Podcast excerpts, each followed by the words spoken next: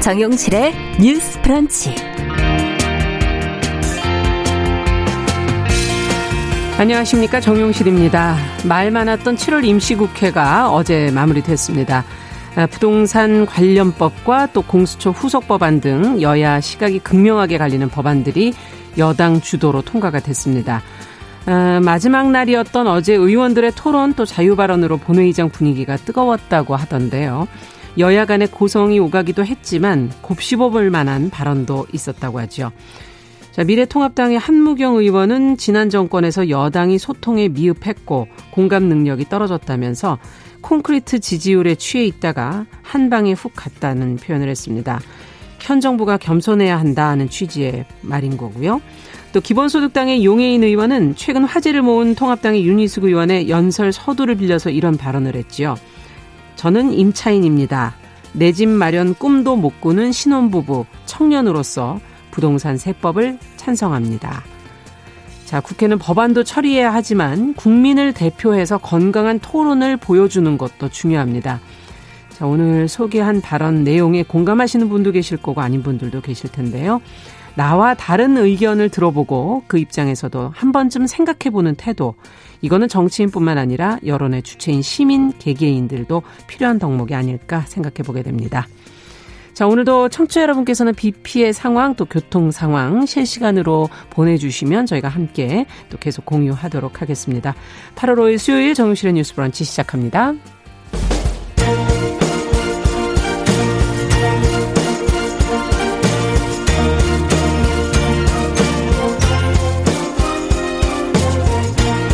여성의 감수성으로 세상을 봅니다. KBS 일라디오 정용실의 뉴스 브런치. 여러분의 의견을 기다립니다. 문자는 샵 9730으로 보내주세요. 짧은 문자 50원, 긴 문자 100원이 부과됩니다. KBS 모바일 콩, 유튜브를 통해서도 무료로 참여하실 수 있습니다. 네, 정은실의 뉴스 브런치 항상 여러분들과 함께 프로그램 꾸며가고 있습니다. 유튜브로 써니스카이님 들어오셨는데 대전 지역 어제 밤 잘 넘겼다고 어, 밤잠 설치면서 어, 중서부 지역 비 내리는 걸 아마 지켜보셨다고 지금 쓰셨고요. 피해 없이 좀 잘 넘기길 바란다는 말씀도 적어주셨습니다. 자, 오늘도 어, 첫 코너 뉴스픽으로 시작을 해보도록 하겠습니다. 더 공감 여성정치연구소의 송문희 박사님 안녕하세요. 네, 안녕하세요. 전혜연 시사평론가 안녕하십니까? 네, 안녕하세요. 자, 집중호우 얘기로 좀 시작을 했는데, 이 중부 지역 지금 피해가 꽤 크다는 게 지금 나오고 있고, 모레까지도 지금 비가 상당량이 내릴 것이다라는 예보들이 지금 계속 이어지고 있습니다. 어, 긴장의 끈을 지금 놓아선, 놓아서는 안 될 텐데, 문재인 대통령이 이제 어제 지나치다 싶을 정도의 예방 조치를 계속 지금 주문을 했습니다. 저희 이제 방송사들도 마찬가지로 신경을 쓰고 있는데요. 특별 재난 지역 선포 관련 언급이 있었어요. 수해 현장에 이제 물이 빠지는 지역은 지금 복구를 좀 시작하고 있는 것 같은데 전반적인 상황들 한번 좀 정리를 해보죠. 전혜연 평론가께서 좀 정리해 주시겠어요? 예, 요즘 정말 하늘에 구멍이 뚫렸다 이런 말이 맞아요. 떠오를 만큼 집중호우로 인해서 곳곳에서 피해가 발생하고 있습니다. 오늘 우리 오프닝 멘트에서 겸손이라는 말이 나왔는데 또 다른 의미에서 겸손은요 어떻게 보면 자연재해 상황에서는 좀 보수적으로, 그럼요. 선제적으로 늘 조심하는 음. 것이 가장 좋을 듯합니다. 문재인 대통령이 강조한 조치다 이런 맥락에서 볼 수 있는데요. 어제 청와대 위기관리센터에서 음. 집중호 긴급 상황 점검 회의가 열렸습니다. 네.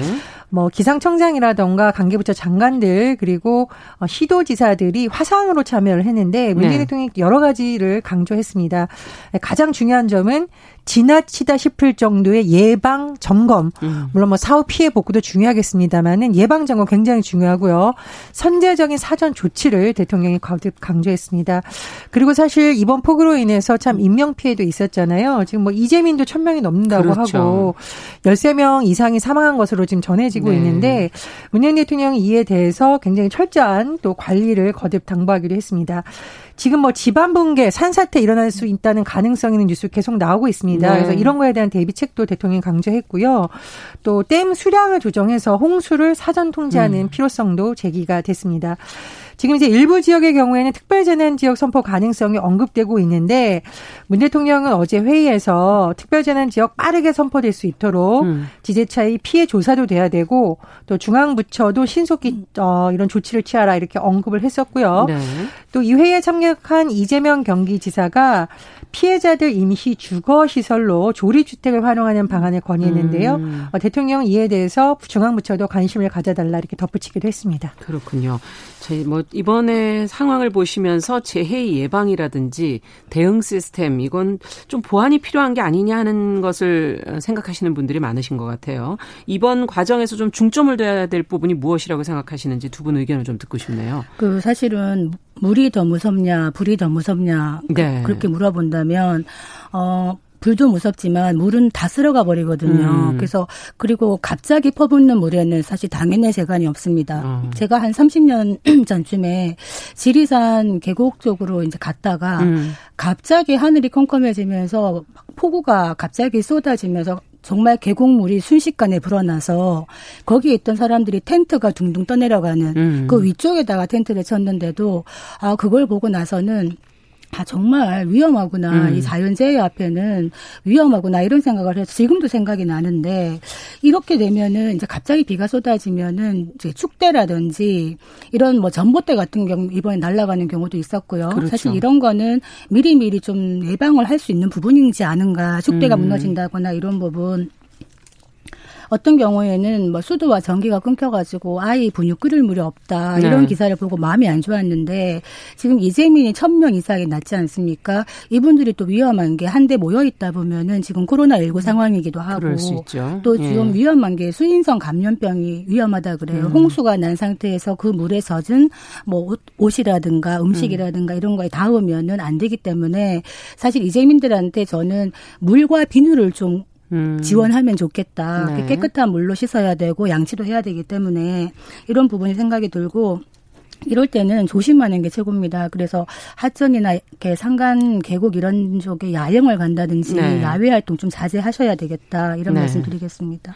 어떻게 보십니까? 이 정세균 총리가 오늘 충북, 경기, 충남 지역의 특별 재난 지역 선포 건의에 대해서 최대한 신속하게 검토해라 이렇게 행안부에 지시를 했습니다. 그래서 이게 중앙과 지방과의 협력이 음. 어느 때보다도 활발하게 진행이 되어야 되고요. 그렇죠. 인명 피해를 막는 것이 가장 중요하지만 이 특별 재난 지역 선포가 서둘러야 되는 이유는 여러 가지 뭐 복구 작업이라던가 지역 경제에 돌아가는 큰 피해를 막는 것 또 이재민들이 삶의 어떤 생계 위기에 놓이지 않는 것 여러 가지 대책이 같이 마련돼야 되거든요. 네. 그 부분도 꼼꼼하게 봐야 될 것으로 보이고요.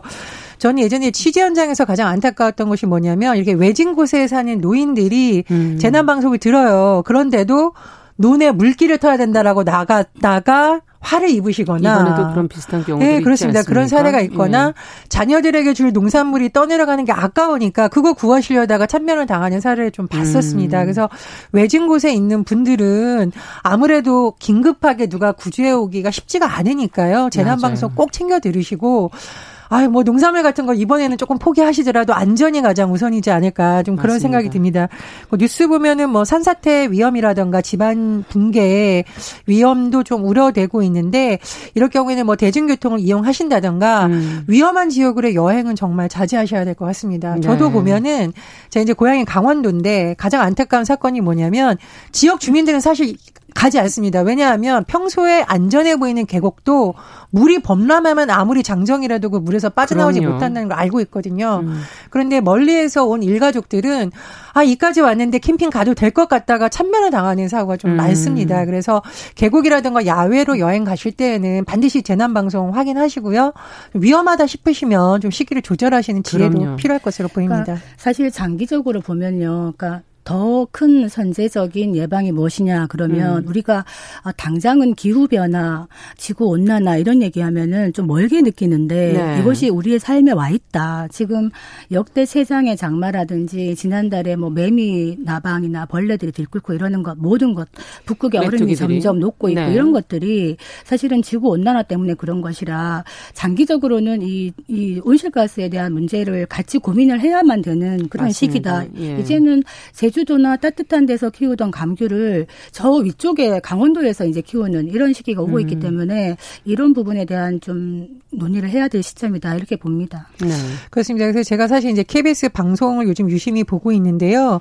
아침에 눈 뜨면 우리가 휴대전화로 본인이 좋아하는 음악을 듣거나 뭐 여성분들은 쇼핑 정보를 보기도 하는데 지금 시기에는 재난 상황을 좀 확인하시는 게 좋을 것 같습니다. 그렇죠. 주기적으로. 예, 오늘 아침도 서울 보면 지하철 뭐 침수될 가능성도 나오고 있고 어떤 지역이 일부 구간은 지금 예, 네, 그렇습니다. 복구하고 있거든요. 어떤 지역은 음. 좀 도로가 위험한 상황이라고 계속 소식이 전해지고 있거든요. 그래서 당분간은 국민들 모두 좀 이 재난에 안심 안, 관심을 갖고 예. 안전을 최우선으로 좀 생활하셔야 될 것 같습니다. 그 네. 우리 영화 기생충 보면은 반지하에 사는 그 출연진들이 이제 비가 와서 막 잠기고 이런 게 나오잖아요. 네. 그래서 장마라는 게 사실은 집이 한번 잠겨 보거나 가구가 젖어본 사람들은 그 느낌을 알 텐데 음. 좀 힘들고 낮은 곳에 있는 사람들에게 더 힘이 든다. 그 음. 지난해 이제 반지하에 사는 분들이 지난해를 보니까 25만 8천 가구예요. 네. 그래서 이분들은 아마 비가 많이 오면 이런데 자연스럽게 노출될 수밖에 없기 때문에 미리 음. 좀 대책을 강구해야 되지 않겠나 이런 생각이 지금 말씀해 주신 것처럼 강영섭님께서도 이번 기회에 저지대 지도를 한번 좀 만들어서 선제적으로 음. 그분들이 어떤 것이 어디에 계시는지 대처를 좀 해주시면 좋겠다 이런 의견도 보내주셨습니다.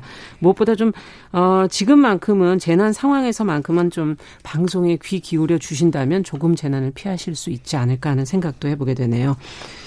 자, 이제 다음 뉴스로 또 가보겠습니다. 오늘부터 국내에서도 탐정 영업이라는 게 이제 허용이 된다 그러는데 저는 이거는 뭐 예전에 책이나 영화에서 봤던 게 우리나라도 이제 허용이 되는 건가? 근데 부작용 때문에 우려가 있다고 하는데 지금 그것 때문에 배우자 채무자의 소재 파악은 안 된다고 하거든요. 어, 탐정 업무를 그럼 허용하는 뭐 법안은 통과가 된 것인지 지금 아직 통과되지 않았다는 어, 보도가 나오고 있는데 그 과연 그러면 할 수 있는 것인지 이런 여러 가지 궁금증이 생깁니다. 송 박사님께서 관련 내용 좀 정리해 주시죠. 예, 우리가 왜 탐정 이러면 언뜻 생각나는 게 네. 우리가 세계 최초의 민간 탐정이 누굴까? 그러네요. 생각해 보면 음. 아스 코넌 도일이 쓴 책에 셜록 홈즈가 네. 딱 나오죠. 그래서 어 탐정이라는 게 사실 우리나라가 아직 법제화가 되어 있지 음. 않기 때문에 탐정이 금지가 되어 있었던 거죠. 탐정이라는 명칭을 쓰는 것이 금지가 되어 있었습니다. 아. 그런데 그렇다고 해서 탐정일을 안 했던 것이냐? 그것이 아니라 민간 조사원이라는 이름으로 그런 네. 역할을 좀 했었어요. 음. 그리고 좀 불법적인 일도 하는 흥신소라든가 그렇죠. 심부름센터 이런 것들이 있었는데 올해 2월에 국회에서 탐정 명칭 사용 금지 조항이 삭제됐습니다. 음. 그러니까 신용보호법이 통과되면서 네. 6개월 유예가 돼서 오늘부터 이제 탐정이라는 명칭을 사용할 수 있습니다. 음, 그렇기 그렇군요. 때문에 탐정업이 가능한데 문제는 탐정이 할 수 있는 일과 할 수 없는 것이 있어요. 어. 한번 내볼게요. 예. 자, 어, 민형사 사건의 증거 수집 활동. 뭐 할 수 있는 건가요? 할 수 있을까요? 잠적한 불법 행위자의 소재 파악 할 수 있을까요? 그리고 이혼 소송 중인 예, 아, 상대방의 어떤 불법 음. 증거라든가 음. 이런 거 할 수 있을까요? 할 수 없습니다. 그러면 지금 현재 할 수 있는 건 뭐냐 하면은 가출한 아동이나 청소년들의 소재를 아. 파악하는 것 그리고 실종자의 소재를 확인하는 것 네. 이런 거는 할 수 있습니다. 그런데 더 재미있는 거는 OECD 국가들 중에 탐정업을 허용하고 있지 않은 나라가 어느 나라일까요? 우리나라 단 우리나라밖에 없습니다. 네, 아, 다른 그렇죠. 다 네, 허용이 되고 있군요. 다 허용하고 있습니다. 네. 그리고 이 탐정업이 예, 문재인 대통령의 공약 중의 하나였습니다. 음. 그래서 아마 이것이 예. 그러면 어떤 식으로 할 거냐 이 탐정을 제대로 법제화를 해야 될 텐데 정부가 국가가 관리하는 그런 국가 관리로 갈 것이냐 음. 아니면은 민간에서 등록만 할 수 있도록 할 것이냐 이거를 갖고 아마 논의가 더 진행될 것 같습니다. 아직 법이 안 만들어졌기 네, 법은 때문에. 아직 만들어지지 않았습니다. 예. 경찰 안에 사실 이 아동 청소년 실종자를 찾는 그런 부서가 따로 있기는 한데 어, 그 외에도 이제 사적으로 이걸 할 수 있게 해준다 이런 얘기인 것 같은데요. 어떻게 생각하십니까? 우려되는 점도 좀 있고. 있고 기대되는 점도 있고 그런 것 같아요. 저 이제 제가 예전에 경찰에 대해 취재하는 기자일 때부터 네. 경찰분들의 수건 사업이라고 불릴 만한 것이 바로 이 탐정 관련 법입니다. 아. 그래서 특히나 공인 탐정법이라는 것은 실제로 2005년 17대 국회 때 법안이 발의됐었어요. 네. 그러니까 지금 말하는 탐정의 개념은 어 사실상 우리가 생각하는 완전히 공인된 탐정이라고 보기는 아직 어렵고요. 음. 그 법안은 아직 마련되지 않은 상황입니다. 그러니까 어떤 합법화된 어떤 자격을 준다라기보다는 명칭을 사용한다라는 것에 가까운 것이고 활동도 사실은 제한되어 있습니다. 그런데 저는 이제 공인 탐정법이 만약에 된다면 말씀해 주셨듯이 실종 아동이나 이런 데 있어서 경찰력을 계속 동원할 수 없는 한계에서 일부분 긍정적인 작용이 있다라고 봅니다. 음. 그리고 우리가 왜 이제 기간은 정해져 있는데 경찰 수사력은 한계가 있기 때문에 네. 경찰들도 네. 현장에서 활동하는데 제약이 있는 부분이 있잖아요.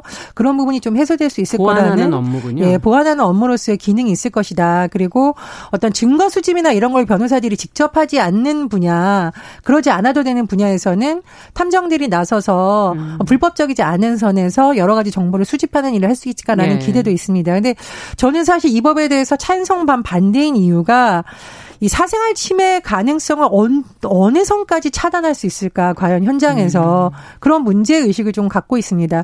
지금 퇴직한 경찰들이 굉장히 우수한 인력이잖아요. 네. 오랜 기간 수사 뭐 경력이라던가 이런 것을 갖고 있는데 이것이 긍정적으로만 작용할 것인가 그렇지 않을 가능성도 있다라는 거죠. 음.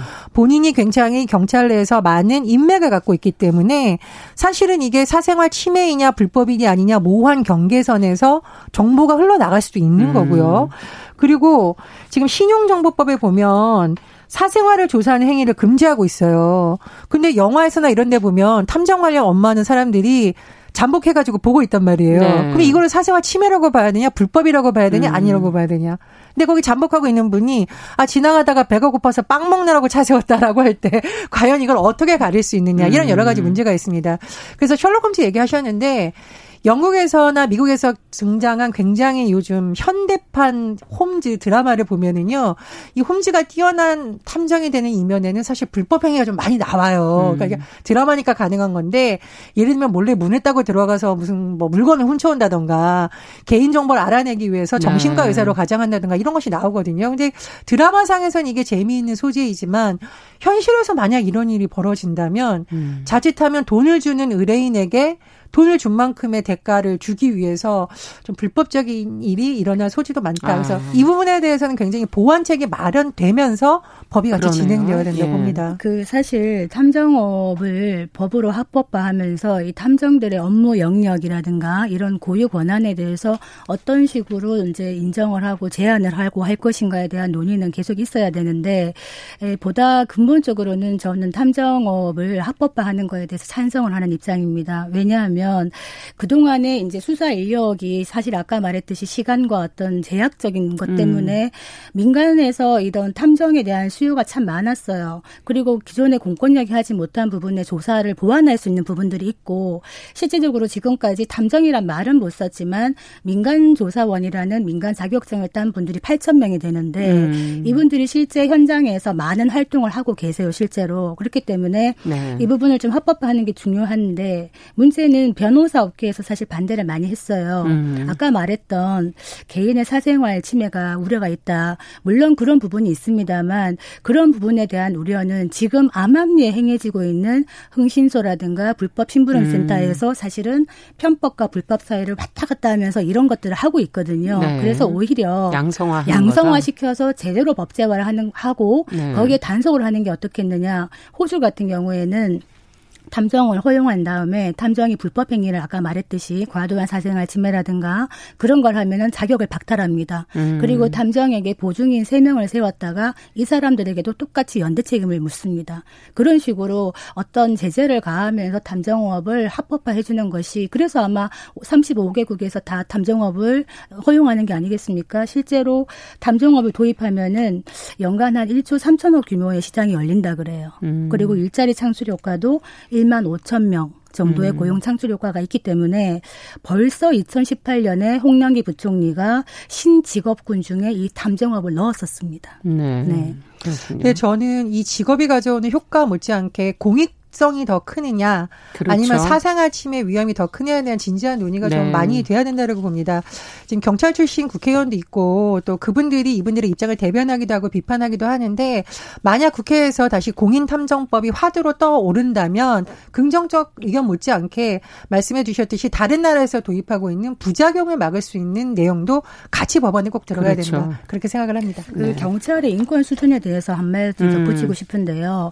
경찰에 대해서 이제 좀 어, 우려하는 시선, 부정적인 시선도 있습니다만 요즘 경찰의 또 수준을 보면요. 그러니까 개인 정보에 대해서 굉장히 민감합니다. 그래서 음. 제가 아는 최근에 어떤 지인은 어 집안에 어떤 가출한 사람이 있어서 그 조금 확인을 해달라 이렇게 부탁을 했는데 아주 친한 사이였음에도 불구하고 개인정보 보호법 때문에 되지 않는다라는 음. 경찰의 답변을 받았다 그래요. 그래서 음. 경찰의 인식 수준이 많이 높아졌다 이 말씀 드리겠습니다. 네. 자, 마지막으로 이제 중앙방역대책본부가 카페, 음식점에서 먹고 마시는 그런 상황에서 그 외에는 반드시 마스크를 쓰도록 하는 지금 방역 수칙을 내놨거든요. 얼마 전에 이제 그 카페에서 그 확진자가 나오지 않았습니까? 어떤 내용이 있는지 저희가 무엇을 주의해야 할지 전혜원 평론가께서 좀 정리해 주시고 저희 같이 고민해 보죠. 예, 최근 모 카페 또 보쌈집에서 예. 잇따라서 확진이 되는 우리가 N차 감염이라 그러잖아요. 1차 네. 감염에 그치지 않고 다시 번지는 2차, 3차 감염으로 이어지면서 음식물을 섭취하는 식당이라던가 우리가 대화하면서 차를 마시는 카페에 대해서도 굉장히 주의가 필요하다. 마스크를 순간순간 벗게 되죠. 예, 나오고 예. 있습니다. 물론 일각에서는 아니 뭐 그러니까 음식을 먹을 때 어차피 마스크 벗어야 되잖아요. 효과가 음. 있냐라고 말을 했지만 지금 방역 당국에서는 그래도 그래도 음. 최소한의 조치라도 해야 된다. 그래서 정세균 총리가 뭐라고 했냐면 마스크 착용과 거리두기가 최고의 백신이라고 강조하고 있습니다. 음. 그래서 카페와 음식점을 뭐 안 갈 수 있으면 안 가겠지만 사실 현실적으로 쉽지 않기 때문에 가실 경우에는 되도록 배달이라던가 음. 포장 주문을 좀 이용해서 밀집도를 낮추는 방법. 그렇죠. 그리고 내가 모르는 장소에 가서 많은 사람들한테 너를 노출시키는 것보다는 조금 떨어져 있는 공간을 활용하시는 네. 방법을 지금 방역 당국에서 권하고 있습니다. 그리고 물론 가장 기본적인 것이지만 다시 한번 지켜야 될 수칙을 방역 당국에 강조하고 있는데요. 음식물 섭취 전에 소독제를 사용해서 반드시 손 소독하고 네. 또 쓴 소독제 비닐 장갑은 이제 재사용하지 말고 버리도록 이렇게 강조하고 있습니다. 네. 그 요새 그 카페나 식당을 가보면요. 한 2주 전하고 다르게 의외로 사람들이 많은 것 같아요. 많아요. 예, 예. 생각보다 예. 많아진 것 같고 한편에서는 지금 경제가 많이 침체되고 어려운데 이렇게라도 좀 돌아가야 되는 게 아닌가 음. 하는 생각도 들면서 가면은 뭐 음식을 먹거나 차를 마실 때 마스크를 벗잖아요. 예. 그러면 한번 벗은 마스크를 또 쓰기가 쉽지 쉽지 않더라고요 보니까 음. 그리고 주변을 돌아보면 모든 사람이 이제 먹을 때 마실 때만 빼고 쓰고 얘기를 하면 괜찮은데 한 반은 쓰고 있고 반은 벗고 얘기하고 이러면은 이거 뭐 긴가민가 이런 분위기를 흘러갈 수가 있어서 사실은 이번 같은 경우에도 강원도 홍천 캠핑장, 강남의 그 커피 전문점, 양재동의 또 족발집 음. 여기 다 연결돼 있는 거 아닙니까? 음. 그래서 이런 감염들이 계속적으로 일어나고 있는데 지금 그 커피 집은 방역 당국이 지정한 고위험 시설에서 빠져 있다 그래요. 네. 근데 의외로 뭐 커피점이라든가 이런 일반 음식점에서 이런 감염이 일어나고 있기 때문에 방역 당국에서 이 부분에 대해서 좀더 들여다봐야 되지 않겠나 싶고 음. 카페 같은 경우에 누가 소관을 하느냐 식품의약품안전처가 소관이 예. 아닌가 생각을 하는데 이 부분에 대한 대책을 내놔야 되겠다 싶습니다. 그리고 마스크 얘기를 좀 하고 싶은데요. 비말 차단 마스크 요새 많이 나오더라고요. 네. 근데 이게 마스크가 너무나 많이 쏟아져 나오고 있는데 한 여름이라서 KF94를 쓰면 많이 답답해요. 그렇죠. 그러면은 비말 차단 마스크라고 적힌 거를 꼭 써야 되는 건지 아니면 마스크에 그런 게 적혀 있지 않은 마스크를 써도 되는 건지 이런 부분들에 대해서도 조금 정확한 정보를 받고 싶다. 이런 네. 네, 말씀드립니다. 방역 당국에서는 비말 차단 마스크를 되도록 권장을 하고 있고요. 음. KF9480 이 가장 좋지만 오히려 답답하다고 자꾸 내리는니 차라리 비말 차단 그렇죠. 마스크를 쓰라고 지금 권유하고 있는 것을 알고 있습니다. 음. 그 부분 다시 한번 좀 설명을 드리고요. 저는 이제 음식점 이용을 완전히 차단할 수 없다면 음식점 자체적으로 좀 노력하는 것도 필요하다고 보는데요. 저도 이제 가끔 가보면 굉장히 인기 있는 큰 음식점에 갔더니 들어가기 전에 일일이 체온을 다 이렇게 재더라고요. 아, 예. 그래서 음식점들도 그런 노력을 좀 하면 어떨까. 강제성 부여를 떠나서 하면 좋을 것 같고요. 왜 우리나라 음식점 빽빽한 곳 있죠. 근데 일부 음식점 같은 경우에는 좀 의도적으로 자리를 비워두고 그렇죠. 손님 수를 조정하는 것도 있거든요. 그래서 이거는 정부에서 방역 수칙을 주는 것도 중요하지만 음식점들이라든가 카페 노력. 같은 경우에도 자체적으로 거리를 좀 띄워놓는다든가 평소에 비해서 밀집도를 좀 낮추려는 노력을 해야 될 것으로 길게 보면 오래 계속 지속적으로 장사를 할 수 있기 때문에 더 좋은 방법이 그렇죠. 아닐까 하는 생각도 들고요. 2m 예. 거리를 떼라고 하는데 음. 이번에 같은 감염 사태를 보니까 어, 커피숍에서 3m 이상 떨어져 있었는데도 에어컨 음. 바람 때문에 비말이 더 많이 날아간다는 거예요. 네. 그래서 마스크를 쓰지 이런 예, 마스크를 꼭 써야 되겠다. 방심은 금물이다 이 말씀 드리겠습니다. 네. 자, 오늘 뉴스픽은 여기까지 듣도록 하죠. 전혜연 평론가, 더공감 여성정치연구소 송문희 박사 두 분 수고하셨습니다. 감사합니다. 정용실의 뉴스 브런치 듣고 계신 지금 시각 10시 30분이고요. 이번에는 라디오 재난정보센터 뉴스 듣고 오겠습니다.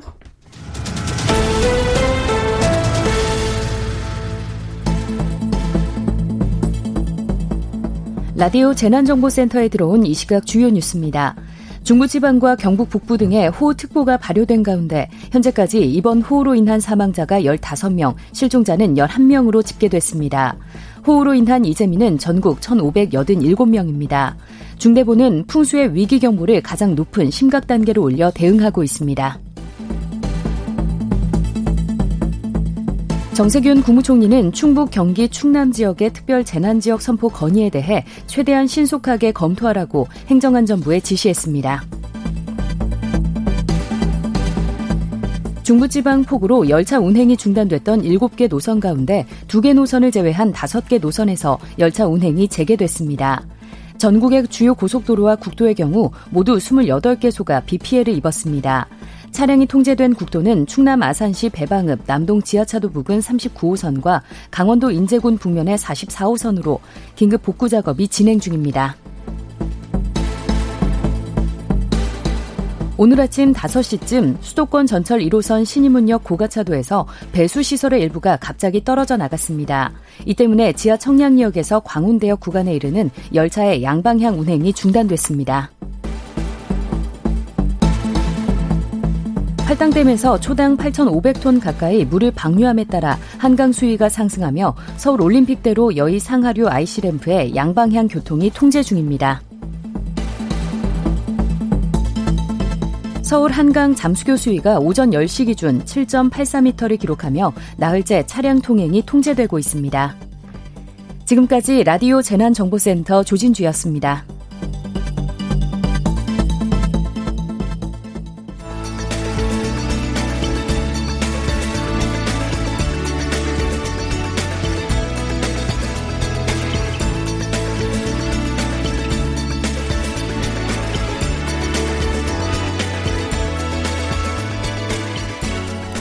세상을 보는 따뜻한 시선. KBS 1라디오 정용실의 뉴스 브런치. 매일 아침 10시 5분 여러분과 함께합니다. 네, 정용실의 뉴스 브런치는 집중호우가 계속되는 기간 내내 저희가 라디오 재난정보센터 뉴스를 통해서 재난 소식을 계속 좀 전해드리도록 하겠습니다. 자, 이번에는 수요일이죠. 저희 조윤주 외신캐스터와 함께 이 국제 뉴스 좀 정리하겠습니다. 어서 오십시오. 네, 안녕하세요. 자, 오늘 아침 뉴스 보신 분들은 아마 좀 들으셨을 텐데 네. 레바논 베이루트에서 폭발이 있었는데 엄청난 네. 이 폭발 여기서 폭발이 났다 그러면 뭐 왜 그렇지?라는 네. 생각을 먼저 하게 되거든요. 맞아요. 예. 이제 그 폭발이 일어난 장소는 베이루트 항구에 있는 화약 창고에서 발생했습니다. 현지 시각 4일날 발생했고요. 이 레바논 보건부 장관의 말을 보면은 지금까지 이 폭발 때문에 78명 사망했고요. 아. 4천 명이 다쳤다고 합니다.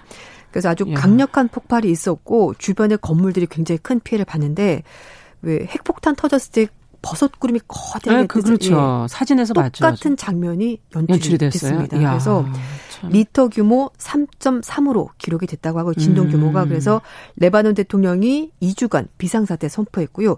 내각을 비상 소집했습니다. 네. 이런 가운데 스콧 모리슨 호주 총리가 이번 폭발 때문에 호주 대사관 건물이 심하게 파손이 돼서 음. 자국 국민도 한 명 사망했다고 밝혔습니다. 레바논 대통령은 어, 2,750톤의 화학약품, 그러니까 질산 암모늄이라는 그 물질이라고 아. 하는데요. 이게 안전 조치 없이 어떻게 6년 동안 창고에 방치됐는지 믿을 수가 없다면서 철저하게 조사를 진행하겠다고 밝혔는데요. 예. 하지만 왜 폭발이 일어났는지 이건 아직까지 모르는 상황입니다. 네. 이런 가운데 이번 폭발은 어, 이스라엘이 혹시 관련이 있나라는 얘기를 하는데요. 왜냐하면은 그 레바논 시아 시아파 무장 정파인 헤즈볼라와 이스라엘 군 간에 충돌이 있었거든요. 국경 지역에서. 그래서 혹시 네. 뭐 보복성 공격이 아닌가라는 얘기가 있었는데 네. 이스라엘 측에서는 이번 폭발과 이스라엘은 전혀 관련이 없다라고 아. 표현했습니다. 하지만 또 트럼프 대통령이 약간 뭐 뉘앙스가 있는 얘기를 했는데요. 네. 이번 폭발에 대해서 끔찍한 공격으로 보인다 이렇게 말했습니다. 이거는 그러면 누군가가 연결이 돼 네. 있다는 얘기잖아요. 그래서 이제 예. 어, 미군 관계자들이 말하기를 이번 폭발은 제조 관련 폭발 사고가 아니라 일종의 폭탄 공격 같다 이런 얘기를 말했, 말했다면서 음. 끔찍한 공격이다 이렇게만 얘기를 했습니다. 음. 근데 레바논은 이슬람 순위파, 시아파, 기독교계에서 18개 종파가 같이 살고 있는 지역이고요. 그래서 종파 간의 갈등도 예전부터 심했습니다. 뭐 음. 내전도 있었는데 네. 최근에 경제적 어려움까지 더해지면서 국가 상황이 정말 나빠졌습니다. 실업률도 높고 국가 부채도 점점 커지고 있고요. 어. 게다가 빈곤율이 50%에다가 두 명 중에 한 명이 빈곤율이라고 나온다고 예. 하니까 굉장히 어렵다고 CNN 방송에 전했고 게다가 1975년부터 90년까지 내전이 오랫동안 있었고요. 그러니까요. 또 2011년 이후에 시리아에서 내전이 있었는데 이제 이웃 국가 레바논 쪽으로 시리아 난민이 대거 유입되면서 안 그래도 살기가 힘든데 아. 난민까지 오니까 더, 더 경제가 힘든. 어려워진 상황입니다. 네, 음. 그렇군요. 빨리 좀 회복이 됐으면 좋겠습니다. 네. 자, 미중 갈등이 계속 이어지고 있는데 네. 그래서 또 이 세계 각국의 기업들은 음. 이 양쪽의 나라의 눈치를 보느라 그렇죠. 참 힘든 그런 상황인데요. 네. 지금 미국의 화상회의 서비스 업체가 중국 내에 직접 판매하지 않겠다. 네. 이렇게 지금 서로 뭐 입장을 밝혀야 되는 그런 상황인가 봐요. 네, 맞습니다.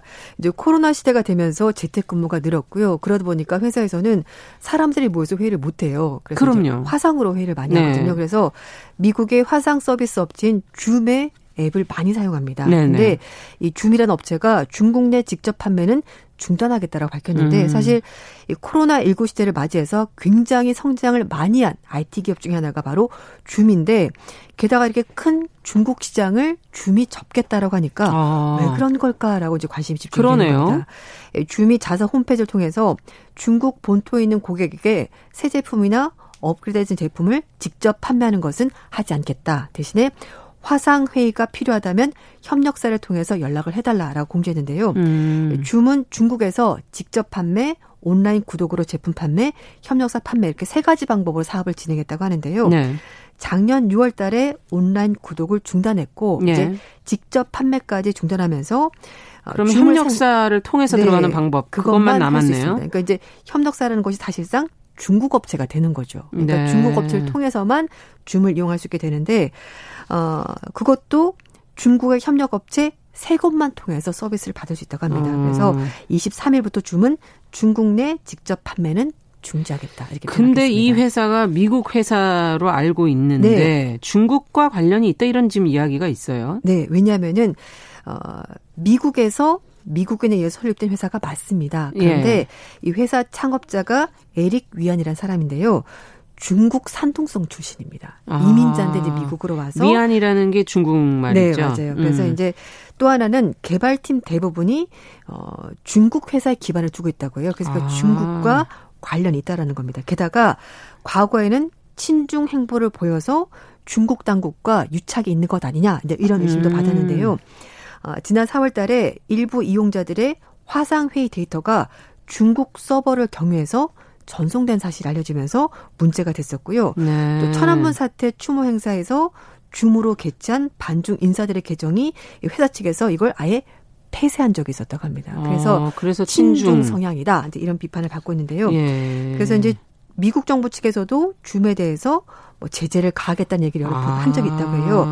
이 법무부 국가안보 담당 차관보가 얼마 전에 줌과 틱톡이 미국의 민감한 정보를 중국 당국에 넘기고 당의 지시에 기반해서 특정 정보를 검열한 것으로 강력히 음. 의심된다 이렇게 밝혔는데요. 틱톡에 대해서는 지금 제재를 가하고 있지 않습니까? 네, 그러니까 이제 줌이 다음 순서가 될 가능성이 네네. 있으니까 일부러 고의적인 거리두기를 하는 네, 거다. 그래서 이제 BBC에서도 아시아에 기반을 두고 있는 IT 기업들이 중국 정부 측에 미국인의 개인 정보를 바치고 있다 이제 이렇게 하면서 트럼프 그러니까 폼페이오 장관이 그렇게 얘기한 적이 있다라고 음. 이제 소개를 했고요. 그래서 미국 정부가 아, 유력한 다음 제재 대상으로 위챗과 줌을 언급한 적이 있었다 이렇게 네. 하고 있습니다. 어, 줌은 이번 조치를 하는 이유에 대해서 구체적인 입장을 밝히지 않았습니다. 왜 하는지, 왜 음. 직접 판매를 중단한지 네. 얘기하지 않았는데 어 사실 이제 미국과 중국과의 갈등의 어떤 시발점이 된 업체가 화웨이 그렇죠. 통신장비죠 화웨이거든요. 네. 이제 화웨이에서 영상 공유 업체인 틱톡 말씀하신 것처럼 네. 그 다음이 이제 줌이 될 거다 이런 얘기가 있었고요. 아. 그래서 줌이 선제적으로 중국과 선을 긋는 것 아니냐라는 예. 분석도 있습니다. 예, 블룸버그 통신에서는요 안보 위협을 명분으로 한 미국과 또 세계 중국 소프트웨어 금지 압박에 뭐 텐센트, 알리바바 이런 중국의 IT 기업들이 음. 성장하는데 어려움을 앞으로 크게 겪게 될 거다. 그럴 수도 있겠네요. 네. 이런 가운데 트럼프 대통령이 마이크로소프트사가 틱톡을 인수하는데 미국 정부가 일조를 했다라면서 음. 복비 좀 내라 이렇게 얘기를 한 겁니다. 복비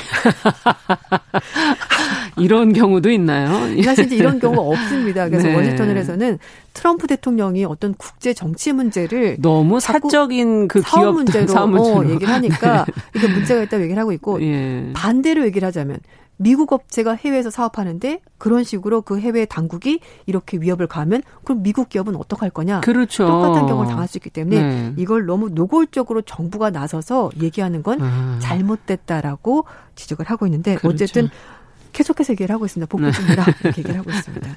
웃습네요. 어쨌든 음.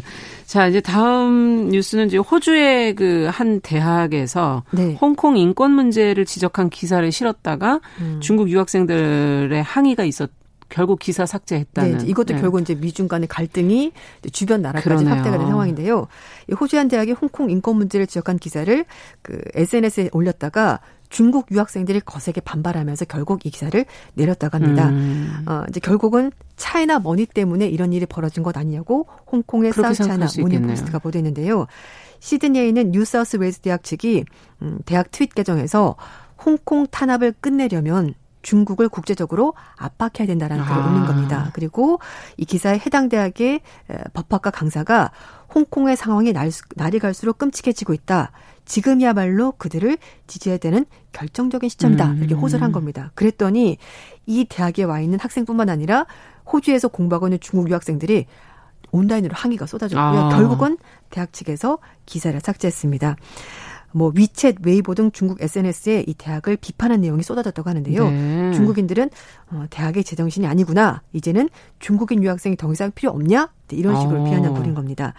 이 호주 시드 대학의 연구에 따르면은요, 이 대학의 연간 등록금 수입 중에서 23%가 중국 유학생들로부터 음. 나온다고 합니다. 결국은 지금 해외 대학들이 대부분 중국 유학생 토대로 네. 많이 운영이 되죠. 네, 네. 미국도 마찬가지입니다. 미국도 그렇죠. 가장 많은 유학생이 중국 예. 학생이고 이제 그다음에 아시아 학생 뭐 라틴 음. 이렇게 되는데 그러다 보니까 결국은 미국과 중국과의 갈등 사이에서 음. 호주도 누구 편을 들어야 되는지가 좀 입장을 밝혀야 되는 아. 그런 일이 벌어지고 있는 거죠. 그렇군요. 음. 네. 자, 오늘 국제뉴스는 여기까지 듣도록 하겠습니다. 어, 국제뉴스 조윤주 배신캐스터와 함께 했습니다. 감사합니다. 네, 감사합니다. 우리는 만났다. 월요일부터 금요일까지 오전 10시 5분엔 뭘 해요? 참고로 말하지만 정용실은 뉴스 브런치를 들어요.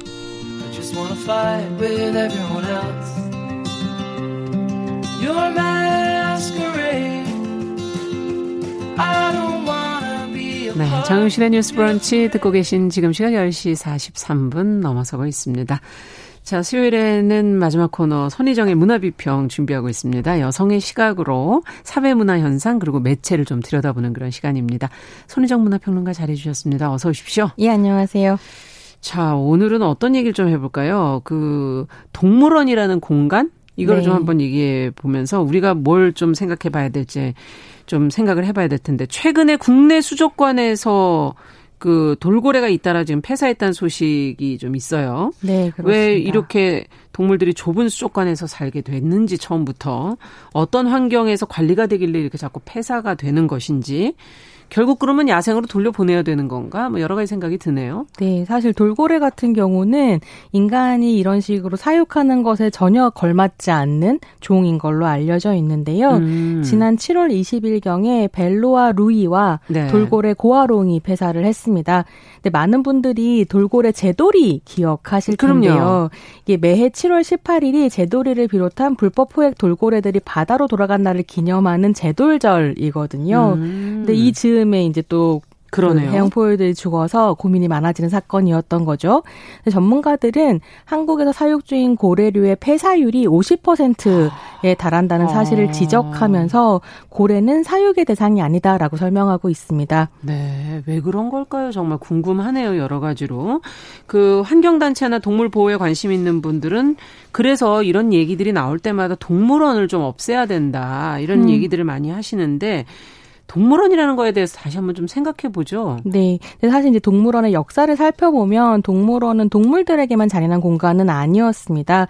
신기한 동물을 가둬놓고 즐기는 문화는 아주 오래전부터 있었다고 하는데요. 네. 지금처럼 대중 일반에게 공개하는 형태의 동물원이나 수족관은 근대 이후에 유럽의 제국주의 침략과 함께 시작된 수집 문화로부터 비롯되었습니다. 수집문화. 그야말로 자신들의 세력을 과시하는 일종의 콜렉션이었던 아. 건데요. 이 제국주의자들이 전 세계를 싹쓸이하면서 희귀한 생명체들을 수집을 했고요. 아. 또 이제 이를 바탕으로 동물과 식물에 대한 방대한 과학적 지식을 쌓을 수도 있었던 거죠. 음. 그렇게 해서 만들어진 최초의 대중 동물원이 1847년에 개장한 런던 동물원입니다. 네. 네 제국 태양이 지지하는 제국 영국의 위상을 보여주는 거였는데요. 어. 여전히 가장 유구한 역사를 자랑하는 세계 최대 규모의 동물원입니다. 음. 그런데 이 유럽의 제국주의자들의 수집 목록에는 동물뿐만이 아니라 인간도 있었고요. 인간요? 이 자신과 다른 문화, 다른 인종의 사람들을 이제 납치를 해다가 동물과 어. 함께 전시를 했었던 거죠. 그래서 사실 동물원은 그 시작에는 침략과 약탈의 역사가 있었던 셈이고 예. 인종 차별을 비롯하여 종차별주의에 근거한 공간이라는 비판을 피하기 어려운 것이 사실입니다. 음. 그래서 이제 오늘은 이 동물원 문화에 대해서 좀 함께 생각해보고 동물권에 대해서 함께 이야기해보는 시간을 준비해 보았습니다. 네. 그러면 이와 관련된 뭐 작품들을 저희가 이제 들여다 볼 텐데 네. 어떤 걸 먼저 좀 볼까요? 네, 오늘 고래 이야기로 시작했으니까요. 맞아요. 예, 아주 고전적인 고래 영화 한편 편 네. 소개하겠습니다. 고래와 자유 하면 많은 분들이 이 영화를 떠올리실 음. 텐데요. 바로 프리윌리 입니다. 음. 1993년 미국 작품이고요. 소년과 범고래의 우정으로 큰 인기를 모았었는데요. 그렇죠. 손을 뻗은 소년 이렇게 위로 예. 고래가 점프하는 이미지의 포스터 음. 많은 분들이 기억하실 것 그거는 같습니다. 기억하실 것 같아요. 네. 예. 그래서 이제 우연한 기회로 수족관에서 일을 하게 된 12살 소년 제시와 음. 수족관의 최고 스타이면서 또 골칫덩어리인 윌리의 우정, 고래 윌리의 우정을 나누면 이제 다루고 있고요. 네. 결국 제시가 윌리를 탈출시킨다는 이야기 입니다. 음. 수족관의 윌리가 자유로운 윌리, 프리 윌리가 되는 거죠. 예. 근데 제가 이제 이 영화를 소개드리고 싶었었던 것은 음. 이 영화 외부에 또 이야기들이 있기 때문이었습니다. 그래요? 그러니까 영화가 인기를 끌고 고래를 인간 멋대로 가두면 안 된다라는 인식이 대중적으로 확산되자 예. 사람들은 당연히 그럼 윌리를 연기했던 고래는 어떻게 되는 거지? 라는 아, 생각을 하게 됐었던 거죠. 그렇겠네요. 네, 이 고래 배우의 이름은 케이코였습니다. 예. 네, 케이코의 고향은 아이, 아이슬란드였다고 하는데요. 1979년에 약 두 살 정도 되었을 때 포획되어서 멕시코시티의 한 수족관에 팔렸고요. 예. 네, 그렇게 한 10년 넘게 쇼 고래로 살다가 90년대 초에 프리윌리에 출연을 하게 된 거죠. 아. 근데 이제 촬영이 끝나고 다시 수족관으로 돌아가야 했다는 사실을 알게 된 어린이 팬들이 난리 났겠네요. 네, Free 케이코 성금을 모으기 시작을 했고요. 어. 이에 제작사 워너브라더스가 호응을 하면서 400만 달러를 이제 제공하게 됩니다. 그래서 사온 거군요. 다시 케이코를. 그러니까 그 케이코를 방생할 수 있는 프로젝트를 꾸리고요. 음. 수족관에서 이제 무료로 예, 이제 저 증여를 했다고 해요. 음. 그래서 이렇게 설립된 윌리 케이코 자유재단에서 케이코를 방생하는 프로젝트를 시작을 아. 하는데요. 98년에 아이슬란드로 돌아가서 그냥 풀어주면 안 되니까 예. 훈련을 시키고 풀어줬었던 거죠. 아. 근데 되게 안타깝게도 케이코가? 계속해서 훈련장으로 되돌아 왔었던 거기가 거예요. 고향인 줄 아는 거 아니에요? 자연에서 적응을 못하고 어. 하지만 또 인간은 계속 방생을 하고 그래서 결국 그 케이코는 노르웨이만까지 왜인지 모르겠지만 헤엄쳐서 가서 거기서 이제 죽었다라고 합니다. 아. 그래서 생각을 해보면 멋대로 포획해서 쇼에 이용하다가 또 멋대로 방생하고 나 이게 인간의 일이 진짜 아닌가. 다 멋대로네요, 저희가. 네.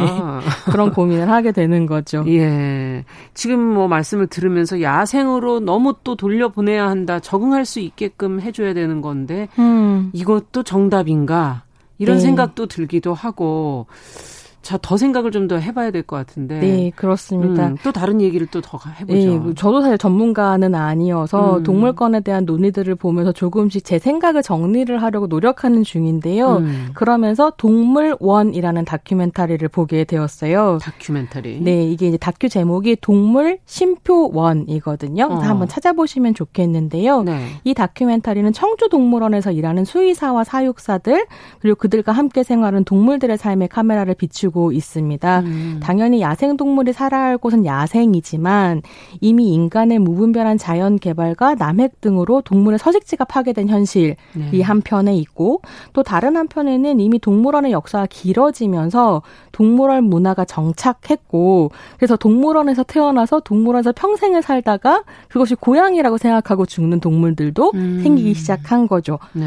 그러다 보니 그냥 동물원을 무조건 없애면 된다라고 이야기하는 것이 다른 형태의 정답인가. 폭력이 될 수도 있다라는 고민을 나눠주는 작품입니다. 음. 특히 청주 동물원이 서식지 외 보존기관 역할을 하고 있다는 것에 주목을 하게 되는데요. 이 서식지 외 보존기관이란 말하자면 서식지 내에서 보존이 어려운 야생 동식물들을 아. 서식지 밖에서 체계적으로 보존 증식하도록 하는 역할을 정, 하는 예, 역할을 하는 정부가 지정한 기관을 이제 말하는 거고요. 네. 그래서 영화에서는 삭, 독수리 등 멸종 위기종이나 다친 동물을 돌보는 모습이 소개가 되면서 음. 또아 동물원을 둘러싸고 복잡하게 생각할 필요가 있구나라는 음. 생각을 하게 되었습니다. 그러네요. 어떤 동물이 거기에 또 생존하고 있느냐라는 음. 문제도 또 고민해 볼 필요가 있는 거고요. 네. 동물원이라는 게 동물만을 저희가 조명해서 생각했는데 지금 조금 문제를 들여다보다 보니 사람과도 참 무관하지 않은 공간이구나 이런 생각도 들기도 하고. 예, 그렇습니다. 이미 이제 인간 문화의 일부분이 되어버린 부분이 있어서요. 음. 그래서 동물원을 통해서 인간의 역사, 문화에 대해서 살펴보는 책을 또 한 권 소개해드리고 싶은데요. 예. 대만 작가 나디아 허의 동물원 기행이라는 작품입니다. 네. 이 책은 저자가 두 해에 걸쳐서 전 세계 동물원 14곳을 돌아다니며 쓴 여행기인데요. 음. 동물원에 대한 자 자세한 설명을 하고 있다기보다는 여러 가지 철학적 사유와 에피소드들을 함께 소개하고 있는 작품입니다. 네. 좀 전에 말씀드렸던 런던 동물원에서 시작을 네. 해서 파리, 베를린, 로마, 싱가포르, 베이징, 타이베이 등을 이제 섭렵하면서 음. 동물원 이야기를 하는데요. 좀 흥미로운 건 저자는 동물원이 어떻게 평등한 시민의 공간으로 거듭났는가에 주목을 하고 있다는 점이에요. 음. 생각 못 해봤었던 건데 평등한 시민의 공간. 예, 그 예컨대 런던 동물원이 처음 생겼을 때는 예. 소수의 엘리트들, 귀족들이 동물들을 보고 관찰할 수 있는 공간이었던 뭐 것인데 예. 그것을 이제 대중들에게 평등하게 공개하면서 동물을 즐길 수 있는 권리가 평등해졌다라는 아. 거죠. 그리고 뭐 예컨대 파리 식물원 같은 경우는 왕족들의 상책로였었던 음. 것이 프랑스 혁명과 함께 시민들의 상책로로 바뀌었다는 거예요. 음. 그래서 이제 그 자체로 혁명의 결, 결과이자 상징이기도 한 셈인데요. 저자는 동물원은 시대의 흐름을 담아내는 공간이며 음. 순식간에 사라지는 어떤 건물들보다도 훨씬 더 진실하게 그 도시의 성격을 반영한다고 음. 쓰고 있습니다. 그렇군요. 근데 저한테 인상적이었던 것은 동물원도 그냥 음. 고정된 실체가 아니라 점차 변화하는 공간이라는 아. 점이고 동물원에서도 점점 어떻게 동물의 존엄을 지켜줄 수 있을 것인가를 고민하고 있고 네. 점차 점차로 동물 친화형 동물원이 많아지고 있다는 부분도 좀 주목해 볼 필요가 있겠다. 변화하고 있다. 네, 라는 네. 생각이 들었습니다. 지금 문혜리 님께서는 동물원 폐지에 격하게 찬성한다 이런 의견도 주셨고 K7546655540님께서는 데빗 린치 감독의 엘리펀트맨이라는 영화가 네네. 떠오른다라는 음. 최근에 어, 이런 영화가 또 떠오른다고 지능과 감정 있는 동물을 가두고 전시하는 인간이 괴물이 아니냐 이런 의견도 주셨네요. 음. 예. 저희는 또 하나 더 좀 작품을 보죠. 네. 올해 네. 초에 나온 영화 중에 해치지 않아라는 영화를 좀 소개해 드리고 싶은데요. 네. 이게 이제 동물원이 빚을 지고 망해 가는데 음. 이 동물원을 살리기 위해서 사람들이 동물로 위, 이렇게 위장해서 근무한다는 좀 좀 약간 황당한 설정의 영화인데요. 예. 저에게 인상적이었던 건 영화의 까만 코라는 북극곰이 나와요. 예. 다른 동물들은 빛 때문에 다 팔려갔는데 까만 코 같은 경우에는 정형 행동이라고 하죠. 갇혀 있는 동물들이 아, 정신질환을 맞아요. 겪는 그러면서 이제 반복하는 어떤 행동들인데 이 정형 행동을 보이면서 못 팔려간 거예요. 음. 그래서 영화의 끝에 되면 동물 중심으로 디자인된 캐나다의 어떤 동물원으로 가서 행, 음. 그 인간 입장에서 봤을 때는 행복을 찾는 음. 이런 이야기가 펼쳐지는데요. 사실 이 까만 코를 보면서 저는 2018년에 폐사한 음. 어, 한국의 마지막 북극곰 통키 가 생각이 좀 났습니다. 아. 그러니까 통키 같은 경우 에버랜드에 있었는데 어떻게 동물들이 제대로 대우받지 못하는가를 폭로하는 데 되게 중요한 역할을 했었던 네. 곰이거든요. 근데 북극곰, 그러니까 이 통키 같은 경우도 그 무게 문제가 되고 난 다음에 어 영국에 있는 좀 더 북극곰 친화적인 동물원으로 가려고 했는데 그 전에 이제 생을 마감하게 됐었던 거죠. 아쉽네요. 그래서 음. 어 통키가 못 이루었던 어떤 삶의 궤적을 까만코가 음. 보여주는 것 아닌가라는 생각이 들었고요. 음. 북극곰 같은 경우는 코끼리와 돌고래, 유인원과 함께 그러니까 동물원 부적합종으로 이제 설명되거든요. 그래서 이런 동물원 부적합종 같은 경우는 사실은 어 자연 속에 살게 해줘야 네, 가두면 안 되는 것 아닌가 이런 생각을 네. 좀 하게 됐습니다. 네. 자, 오늘 이야기는 여기까지 듣도록 하죠. 우리가 앞으로 동물원에 대한 고민이 좀 필요한 것 같고 4723번 님도 이번에 권해주신 것을 꼭 찾아보겠다고 의견을 주셨네요. 손인정 평론가와 함께한 문화비평 여기서 마치겠습니다. 감사합니다.